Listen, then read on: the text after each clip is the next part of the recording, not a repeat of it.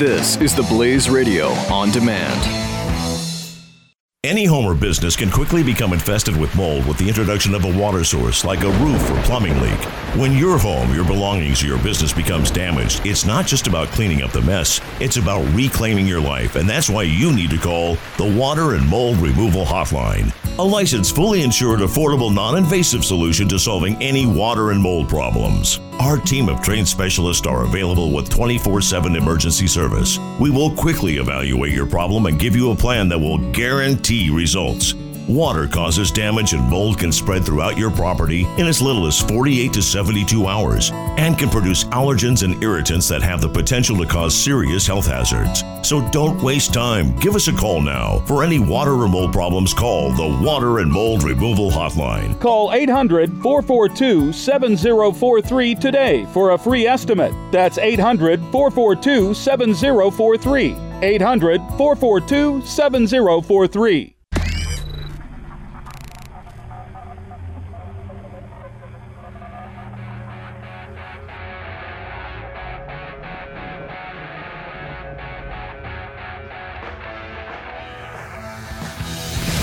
Now, spreading freedom across the nation. This is Three, two, one. The Buck Sexton Show. All right, team. Welcome back to the Freedom Hut. We're joined by our friend, our pal, Emily Zanotti. She's a political editor at Heat Street. She's E M Z A N O T T I on Twitter. Heatstreet.com is the website. Emily is the guest. What's up, lady? Not much. How's it going? You know, I had like a solid uh, a solid hour to celebrate Valentine's Day last night after radio. So that was, and you know, because it's late. So I feel like my Valentine's Day was not quite where where it should be this year, but I'm I'm working on it. I'm working on it. How about you? It was pretty good, but I mean, we don't usually do a whole lot. We actually went to Hooters and got chicken wings. So it was fairly unromantic. Hooters, the the the bar and chicken wing establishment, uh, most notable for the scantily clad ladies. yes, I quite enjoy their chicken wings, so I can handle the. I, the I, I do hear people say, and they don't they don't say it to be funny. They say the chicken wings are actually delicious. Is that true? They are. They're they're some of the best. Okay, nice. All right, I'll take. It. I, I as a celiac, it's hard for me to find chicken wings that aren't doused in Oh, flour. yeah. But anyway, yeah, I know, right? Messes up messes up Yeah. my whole jam. Okay, let's get it. Let's get into some stuff from HeatStreet.com here. Um, let's start with club privileges. Mar-a-Lago members get treated to classified briefing on North Korea by Trump and the Japanese PM. What happened here? So back over the weekend, North Korea fired a ballistic missile. And this all happened while Donald Trump was eating dinner with the Japanese Prime Minister Shinzo Abe at Mar-a-Lago. And so they had to rush in, give him a short briefing, get him to a press conference, give him paperwork on all of this. And so if you were at Mar-a-Lago on Sunday night, you got this really amazing front row seat to everything that was happening. So you got to see the national security apparatus basically in action. Yeah. Okay. They say, of course, that it was just the media response and they didn't discuss anything classified. I wasn't there, so I don't know. But the other side of this it is too that that discussions in real time, what's classified and what's not, is often in the in the uh, well, I was going to say in the eye of the beholder, maybe it's in the ear of the listener. But uh, you know, I've never been to Mar-a-Lago. Sad, sad exclamation point. Tear, tear. Have you ever But it's two hundred thousand dollars to get in. No, I've never been. It's kind of Oh, in my next life, I'd I'm coming back fancy. do, but That's how. Um, if, if I get reincarnated, I want to come back fancy. I want I want to be one of these Mar-a-Lago people. I want to be one of those people who's just like, you know what? I have two hundred thousand dollars laying around. I'm going to join a golf club. Yeah. Yeah, I agree with that. I would agree with that. Instead of one of those people, it's like, can I go to the doctor or should I just, you know, should I just cut off whatever I need to cut off off my my toe myself? You know, because it's expensive to go to the doctor. Um, Am all I right, let's go to. not? Yeah. Well, yeah, it's like the. I mean, the emergency room. The copay's high. I might have to. Yeah, right. I might have to give this one a few more days today. All right. So uh, let's go to the next one here. Yale to host Black Panther Party to celebrate Black History Month. Really, Yale? Yes. Really? really, Yale. especially considering they're in New Haven, which was actually host to one of the Black Panthers' most notorious criminal trials. They actually went after the police in New Haven, Connecticut. But apparently, we are 50 years removed. So now the social justice warriors at Yale would like to use Black History Month to celebrate the 50th anniversary of the Black Panthers. And they even traveled to Oakland. They went to a Black Panther conference where they met a bunch of Black Panthers and learned all about how they inspired social justice. And then they came back to Yale and they're going to throw this party and then present their findings. So uh, it should be a rousing good time. I'm I'm not sure what kind of snacks you serve at a Black Panther party, but it's probably going to be good. Are are you up on the Yale renaming Calhoun John Calhoun dormitory?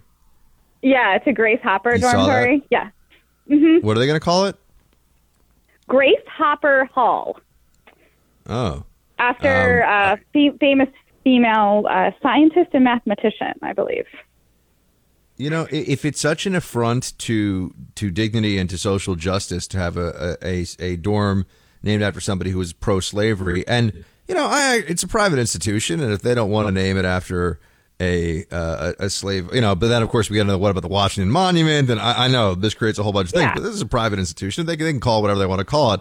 I've got no beef with that. I just do think it's it's kind of amusing that Elihu Yale was not just a, a, a slavery advocate, but a slave trader, in fact, himself. One who procured and then sold human beings as property. And yet, I don't think they're going to change the name of Yale University. I, I, I, I think they're going to hold on to the uh, the value of that has been created for the big Y Yale. I, I don't think they're going to let that go, despite the social justice implications. That seems to have escaped all of these conversations. And I've been covering this story about Calhoun Hall for, I think, about eight months now because it's been going back and forth. They had a stained glass window that depicted John Calhoun that got broken because people were offended just by seeing it. And they were going Wasn't back it a, a, a custodian or whatever the proper term is? It was, it was like as an employee, right? Yeah. It was a like a restaurant worker, like somebody who serves in the cafeteria. Oh. Okay. Yeah. And so it was this big Broke a stained glass it- window. That's pretty. That's pretty aggressive. You know, those things are usually pretty expensive, from what I understand. and it was one of a kind. It had been in Calhoun Oh. Hall since the late 1840s. So he pretty much broke a priceless piece of art. Yeah, but he did it for he, he did it as an SJW, so that means it's okay. By the way, we need to come up with a better term than social justice warrior because there's nothing warrior like about these people. No, we call them? Social justice whiners. We need to come up with something. something, yeah, because I can't imagine that these guys are really that militant, honestly. Yeah, I mean, when when was when was the last time that you know we we got a somebody got together a bunch of uh, a bunch of Army Rangers and, and they were protesting, you know, transgender bathroom rights somewhere. I'm not aware of that ever happening. Those are actual warriors. I feel like social justice warriors. We need to come up with a a new term for them because they are not warriors. Nonetheless, I digress. I don't think Yale's going to change its name either. And No. there's that. Well, I wanted to. yeah, I know. Omarosa. She's Yeah. gotten a little a little feisty with reporters. What happened here? This is also on heatstreet.com, everybody. Great website. If you haven't checked it out, I really recommend it. Go ahead. So Omarosa has kind of a reputation of being a hothead. She won The Apprentice back, I think, in the first or second season, and she's had this reputation for being a little aggressive. And she and a White House reporter uh, have had a long-standing dispute all the way through the Trump campaign. She and this reporter have been going at it, I believe, since March or April of last year and it finally came to blows sort of right outside of the press secretary's office at the White House. So she and this woman got into a screaming match over this woman's coverage of the Trump administration, that she was in the tank for Hillary. And then Omarosa apparently said that the Trump administration has been keeping dossiers on journalists, including this woman. So it, it was kind of an odd thing to happen, but uh, the two of them probably need to settle their differences. Maybe, I don't know. Does Omarosa have an something. administ- Does she have an administration job? I wasn't even aware of what she was doing. Yeah, she's a communications officer in the White House press office. Wow. Wow. What do you think about all the infighting between that's at least being reported on between the what is it the the Bannon uh, faction and the Priebus Yeah. faction in the Trump? Do you, do you think that's legit, or do you think this is just the the media acting like a bunch of sixth grade girls trying to start trying to start drama? I think it's a little bit of both. I think there's definitely some animosity between the two factions. They don't like each other. They didn't work well together on the campaign. But at the same time, I think the media just really likes imagining that the Trump White House is like two seconds from coming to blows every day when they get out of bed. They just put on their armor and go straight to work and just want to beat each other up. Yeah, I'm I'm getting the sense that they do not particularly like the Trump administration. I think that's I think that is fair to point out. Yeah. Um, do you do you have what's what's your take on the whole Flynn resignation? By the way, I've been asking everybody who comes on. I'm just wondering, what do you you know, you, big deal? What what do you think? I feel like it's a big deal, but I feel like it's caused a lot more trouble than it initially resolved. I think this guy wasn't particularly well liked from the beginning, uh, but now we have questions about whether the administration knew about Flynn for an extended period of time, whether they were also communicating, and then people are going on television shows and trying to make excuses, and it's just getting muddier and muddier. So it's it's an interesting situation to me. It's not something I've encountered with a with a White House before. Oh, and, and back to uh, stuff on your on your Heat Street on the website. I was looking for this piece before. I want to make sure I got the details right. This isn't yours. One of your colleagues, uh, Lukas uh, Mikelionis. Was does that sound? Is that, Yeah. am I close? Okay, close enough. Yeah. So there's a, a, Yeah. a young woman in Brazil who was approached by uh, uh, approached by some Brazilian women who are who were black, according to the story here, and they told her Mm-hmm. that she's white and she's not allowed to wear a turban on her head. That it's an appropriation of culture. Right. Uh, they did not stop to think that this is a young woman who is going through chemotherapy and is completely bald because of the side effects, the very debilitating side effects of chemotherapy. I feel like normal people read this and they say to themselves, social justice warriors are, I know, I got to come, with social justice whiners. I'm going to start. We're going to start a campaign right here. Yeah, warriors social justice whiners are, um, uh, are, are, are out of their minds and they actually they, they say and do just jerk jerk like and hurtful things because they're so enamored with their own self-righteousness but i think so social justice whiners read this kind of a story and they say to themselves you know in every in every war there are casualties and sometimes Right. we're going to hurt people's feelings for the cause of social so i don't think they're chastened by this But sort of thing at all it. i think a normal human being would be would be horrified to be around this, to see this, to hear this kind of an exchange. But I feel like social justice whiners, they're like, eh, you know, it's not perfect, and we got a war to fight here for social justice. That's my take on it, at least. It's been interesting watching a lot of these stories happen in the last couple of weeks because on Facebook, people who I think would normally be called a snowflake have started to defend themselves and are starting to say, well, you know, it's great to be a snowflake. I'm unique and there's only one like me and I am just so different from everybody and you have to stand out from the crowd. So they're kind of pulling it back and saying, you know what, I'm proud to be a social justice warrior and if I'm wrong then I don't want to be right. And it's it's a really strange dynamic because most of the stories we hear are like this poor girl in Brazil who gets basically accosted in the middle of the street and told to take her turban off because she's culturally appropriating someone else's tradition, I guess. And that seems to be more of what I hear Also, than anything not- not really positive movement. Yeah, I mean, not not to not to get it, not to treat this like it should be treated with any, or not to, not to discuss this like it should be treated with with with any uh, respect or, or seriousness in the sense that this is the way the conversation should go. But even if one was to have a conversation with the cultural appropriation of a turban, you cover a lot of territory that way. There are there are a lot of different folks that I think could make a claim to that's ours. I mean, it- it- it- this is not like a you know, this is like somebody saying you know a T-shirt you can't wear that. Uh, it's cultural appropriation. A lot of people wear T-shirts. Right. And of course, every time you decide to make fun of a poor girl with cancer and, and push push against her, you're taking the spotlight away from real incidents of misogyny and sexism and racism and actual cultural appropriation. It kind of muddies the waters so you don't actually know when you have a serious incident. And that makes it a lot harder for people who really are opposed to these things to do their job. Yep.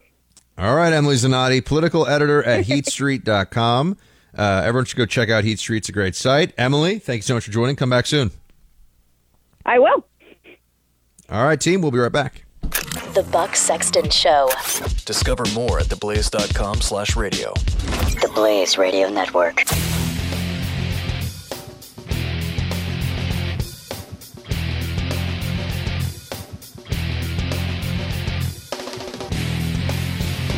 Any home or business can quickly become infested with mold with the introduction of a water source like a roof or plumbing leak.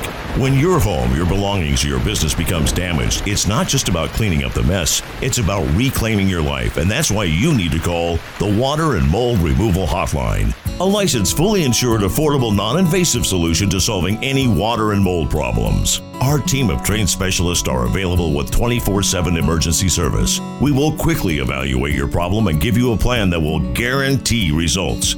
Water causes damage and mold can spread throughout your property in as little as 48 to 72 hours and can produce allergens and irritants that have the potential to cause serious health hazards. So don't waste time. Give us a call now. For any water or mold problems, call the Water and Mold Removal Hotline. Call 800 442 7043 today for a free estimate. That's 800 442 7043. 800 442 7043.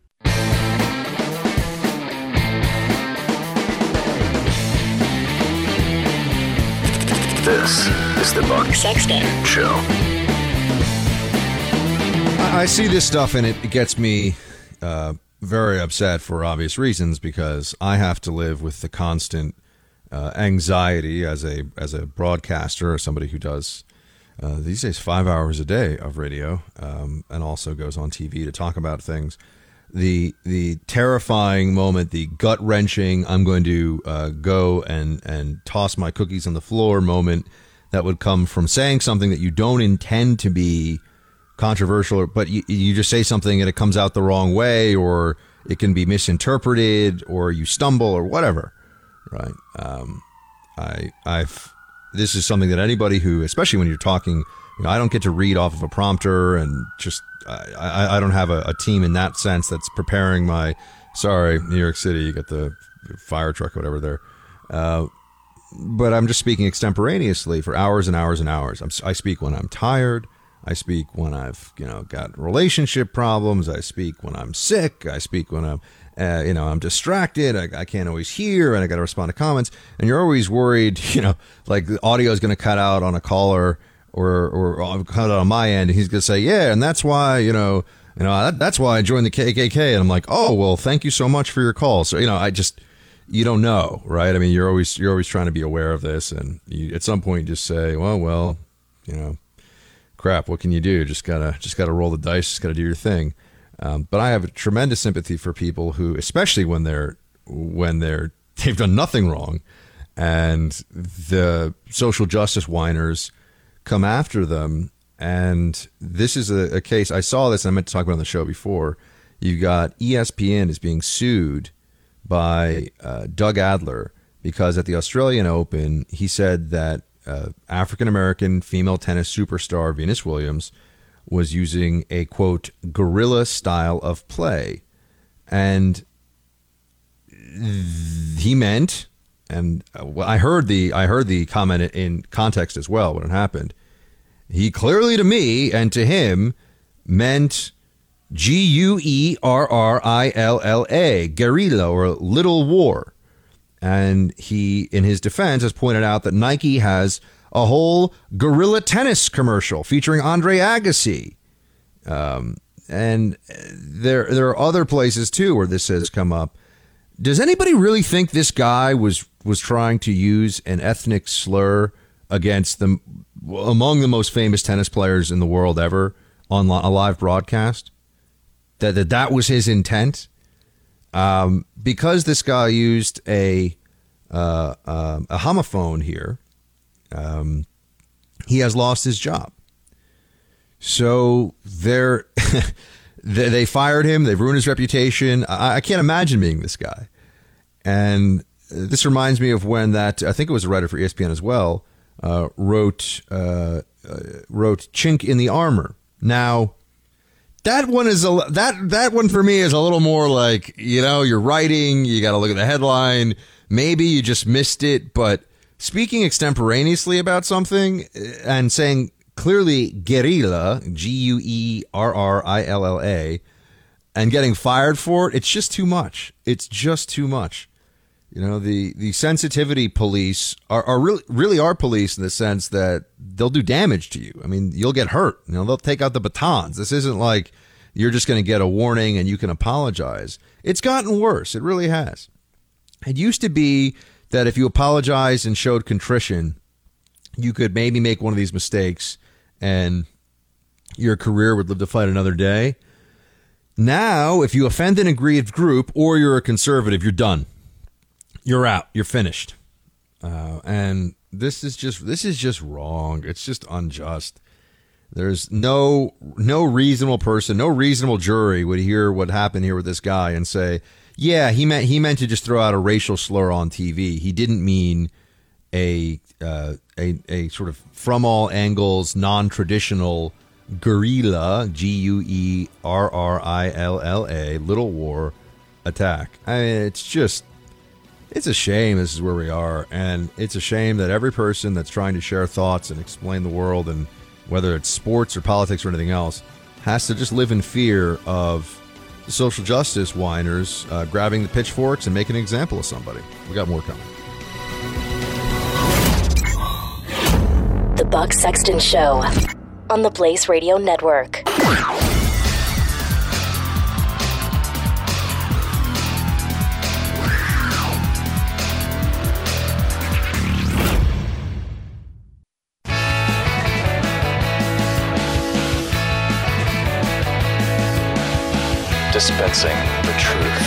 Is Buck Sexton. On the Blaze Radio Network. All right, everybody, we're joined by Katherine Mangu-Ward. She is Reason Magazine's editor in chief. Uh, her latest piece on Reason.com is The Carrot, the Stick, and the Buggy Whip. Katherine, great to have you back. Thanks for joining. Thanks for having me. Uh, first, let me ask: i- i- Are we going to see Reason in the White House, uh, in the in the West Wing at the at the press conference? Because there's some new, there's some new faces. Uh, a lot of the press is getting all upset about this, but the New York Post is getting questions. Townhall's getting questions. Breitbart. Why do we need some libertarian libertarian love in there? What's going on? I agree. And if you have any uh, ins with the guys vetting those credentials, tell them to take a look at our application. We we did uh, on this very theory. We did apply uh, to see if we could get into the room, and we certainly did not do that under the Obama administration. But it struck us as a worthwhile gamble this time around. Yeah. Okay. So I'm not crazy. All right. You know, I, I wish I could say I know people, and you know. I'll, I'll email you, and but I, I know people, but they're not gonna they're not gonna care what I say. Uh, but it's something to keep in mind here. I do feel like there should be some libertarian representation in that room. I think that good libertarian ideas Trump would be open to. I, and I know that people, oh, he's Hitler and he's the worst, but no, I actually think there are some ideas that I, I don't think Trump wants to. I actually, do we know what is his stance on weed? Do we know? I know li- the classic like old libertarians and weed, but I'm just wondering. That's I have no idea. Do you know? Trump, Has he said we don't know. Trump, we don't know a lot about. We do know what Jeff Sessions thinks about weed, though, and uh, let's just say we're not Uh-oh. inviting him to our next party. Oh no, he's one of those. He's Yep. like lock him up. Well- it's a it's a gateway drug. The the Well, the, no, the marijuana is uh is bad for you and is going to ruin your life. Yeah. That stuff. I think he, I think he's still pretty much at the reefer madness phase of his analysis of uh, marijuana policy. So, um, yeah, it's not too encouraging. This is the guy who said, basically, I thought the KKK was all right until I heard they smoked weed. Right? Like, it's not looking good for legalization under Sessions. Oh, but that was a he was joking about that, right? Wasn't that A little, but he was. I mean, he has a long record of of, of being very opposed. I mean, to not that that's a not that that's a good or funny joke. I'm saying he was kidding. It was it wasn't like he was on the record at a deposition like, well, I was in favor of the KKK until they smoked weed. Uh, I, I think it was a very stupid joke, but yeah, okay. Uh, that's that. Yeah, for the Sessions thing. I mean, he's going to be uh, on immigration. I think conservatives are going to like him, or at least Trump will like him on immigration and the Trump movement. But I I would like to think that that a guy like Trump, who I mean, come on, right? Like we all, although he doesn't drink, so I don't know how much he, He doesn't drink. I'm not. I'm not sure As- he's he's the party guy, the the gilded party boy that we uh, we'd like him to be in that respect. Man, all the spoiled brat trustafarians that I know in New York City definitely uh, dabbled in the substances. So maybe Yeah. he did, maybe he didn't. But from what we know, yeah, he, he does not drink. So okay. Well, uh, are there any uh, are there any ideas, libertarian ideas, that you do think that the administration will be favorable to, or that they might even adopt in, in some of their policies? Or right now, is it just like you don't know? Sure. I mean, let me do the obligatory. Uh, I am no fan of Trump uh, preface here, but Oh no, we knew that. Don't worry. yeah, he is absolutely uh, saying a lot of the right things about regulation as a as a broad category. I mean, I think one of the things we knew for sure we would see under President Hillary Clinton was a, a tremendous expanse uh, expansion of the welfare state and the regulatory state. Um, I think Trump it remains to be seen on the welfare stuff. He could easily sort of go with his populist inclinations there and and leave that be or even expand it. But when it comes to regulations, uh, I think that um, certainly he will be reining in his bureaucrats uh, on a bunch of different subjects, and he's even promised to to take some regulations off the books that are that are harmful. So. Uh, I always reserve judgments when politicians make promises that sound good to me because they rarely follow through, but those promises at least sound good to me. Um, by the way, your piece here, the carrot, the stick, and the buggy whip. Um, I have to say, uh, you you point you you talk about fascism and the use of fascism to describe describe Trump and and well, I'll, I'll, I'll let you tell everybody what's what's the carrot, the stick, and the buggy whip all about here. Sure. So, uh, you know, I think there, uh, of course, there's been this kind of ongoing debate about, oh, is Trump a fascist? Is he Hitler?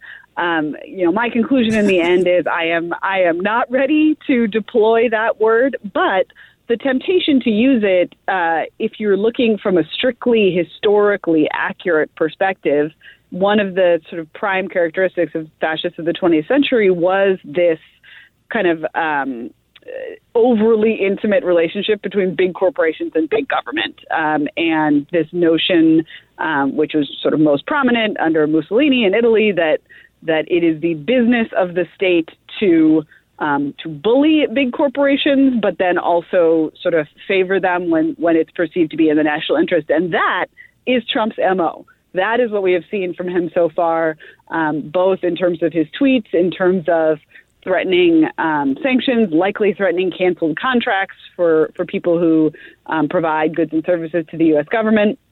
And I think we're going to see a lot more of that. The idea that Trump sees himself as the commander of the national economy for national ends uh, does not have a good historical pedigree, and people should be nervous about that.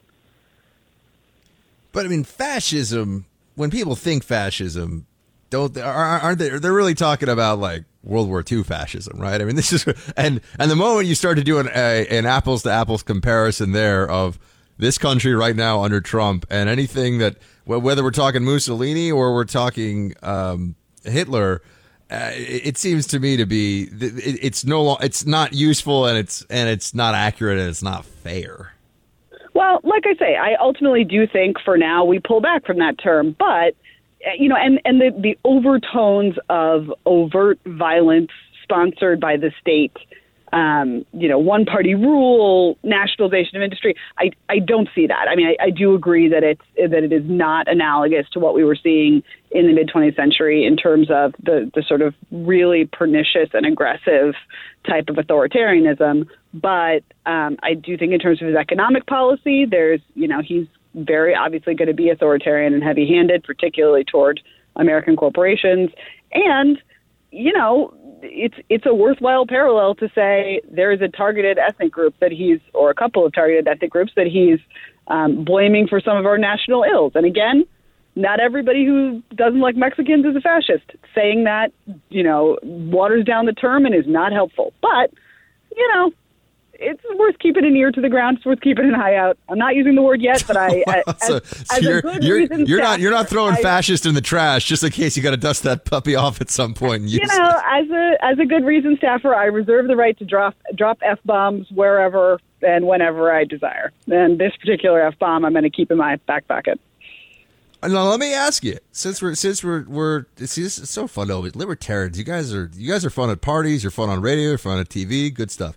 So you have a campaign to undermine the current administration that relies upon, from what we know, and again, we have to base this on the reporting that we've seen because I'm not still inside the government, so I can't see classified, and I don't work in the White House. So all I can do is look at what's reported in the various news outlets using sources that either are inside of government or, or more specifically in the White House and draw conclusions from that. But here's what it seems like we know at this point there are people that have access to intercepted phone conversations, whether over the course of an FBI invest and the international phone conversation, whether over the course of an FBI investigation or um, perhaps it's NSA FISA related material, which would be you know e- maybe even crazier. I don't know.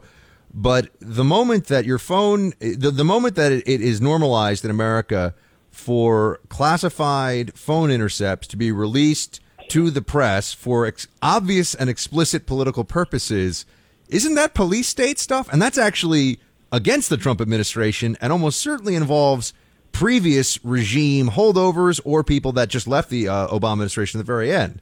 So we're yeah, that's some police state stuff there, is it not?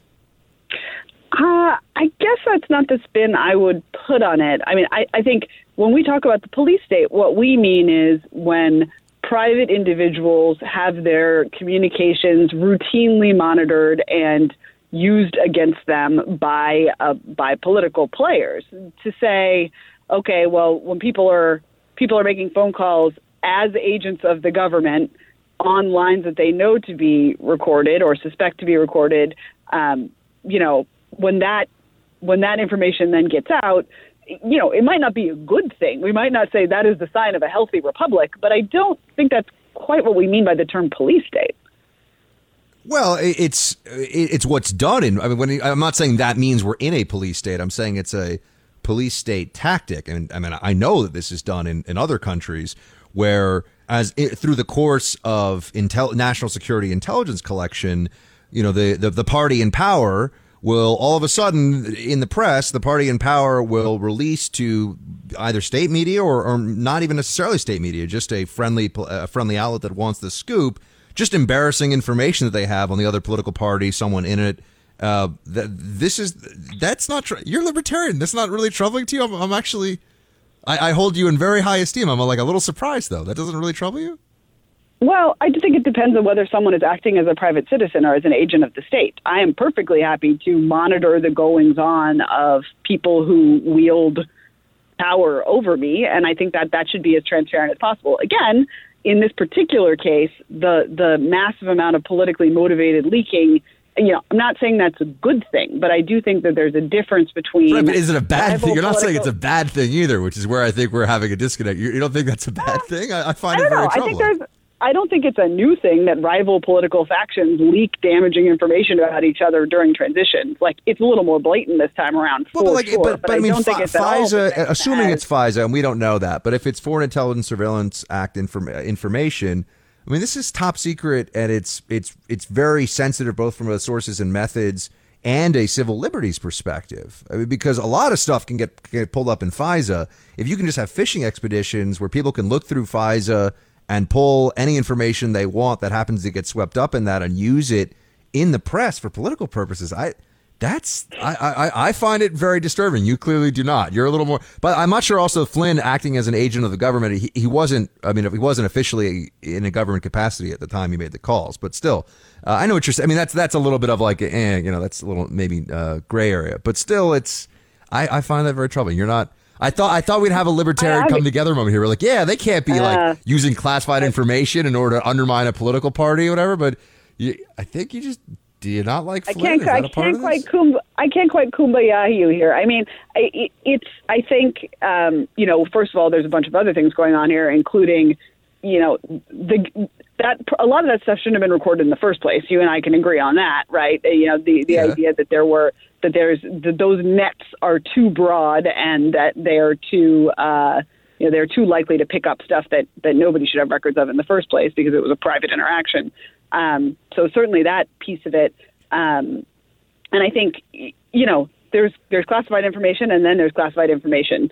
And we increasingly classify so much information that um, I worry that this debate about, oh, well, we have to be particularly cautious around classified information, but what the president had for breakfast is classified gets us into sort of messier territory in terms of the the civil liberties implications for these questions. There's a point where it's. I do feel like if if Hillary Clinton had made a phone call to a Russian interlocutor and someone in the NSA or somebody at the FBI had had given uh, the content of that phone call, which could only come through uh, a, a, secure classified had given that content out to the media that that one I don't think they would have run the story. That's a whole separate issue. But also I that think, I think that there would be plenty of people who yeah I think and I think okay so we can agree with that. And I think there'd be people who would be apoplectic if that made its way into the news cycle. So I mean look what they did with the Podesta and the Russian hacker all of a sudden that's like the Republicans problem I mean under the assumption that there's some anyway now we're getting see Kath having so much fun we're, we literally run up against the the hard hard out here. Um, Reason.com for your next piece. Reason Magazine, where do people go to subscribe, by the way? Reason.com. Come on over, click on the subscribe link. Look at that, everybody. Synergy. All right, Katherine Mangu-Ward, great to have you. Thanks for uh, mixing up today. We appreciate it. Thank you. And uh, team, we'll be right back. Buck Sexton, dispensing the truth. On the Blaze Radio Network.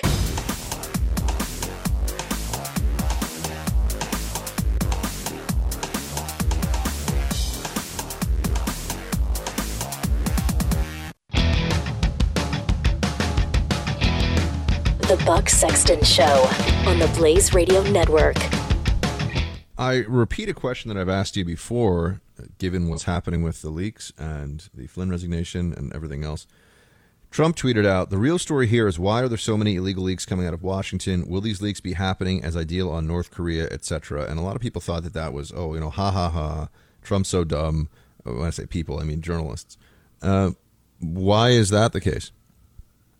if Trump has a conversation where you know if Trump has a conversation where he is uh, in the midst of a discussion with a foreign entity and someone in the U.S. government has access to that conversation and it will make Trump look bad for some reason or another, um, why uh, can't they leak that then under the standard that we're seeing right now, which is well, Flynn uh, Flynn was lying, so Flynn looks bad. Let's leak this. Why couldn't they leak information about a Trump phone call with a foreign head of state? And you might say, "Oh, well, that would happen." I mean, why would it happen over a secure line? The assumption, if you're dealing with North Korea, the assumption is, well, they're recording it, right? So, I mean, everyone, whether it's an open line or a closed, it doesn't really matter. The assumption would be that they'd be recording it. I would think. Uh, so, you know, you might as well just call them and and uh, you know there's the the likelihood I think of anybody drawing a r- real um, conclusion from this that there's nothing that they can do against the Trump administration that crosses the line when it comes to releasing classified information. I think that's very real. I think that's already there, um, and that's that's a, a dangerous precedent to set, and we've already it's already been set, and keep in mind that the the tr- the malfeasance that they exposed with Flynn wasn't really malfeasance. It was pretty minor as all these things go. Um, all right, team. I'll be on uh, America Now Radio tonight, so go to americanowradio.com slash Buck Sexton, 6 to 9 Eastern. Until then, shields high. You're listening to Buck Sexton on the Blaze Radio Network.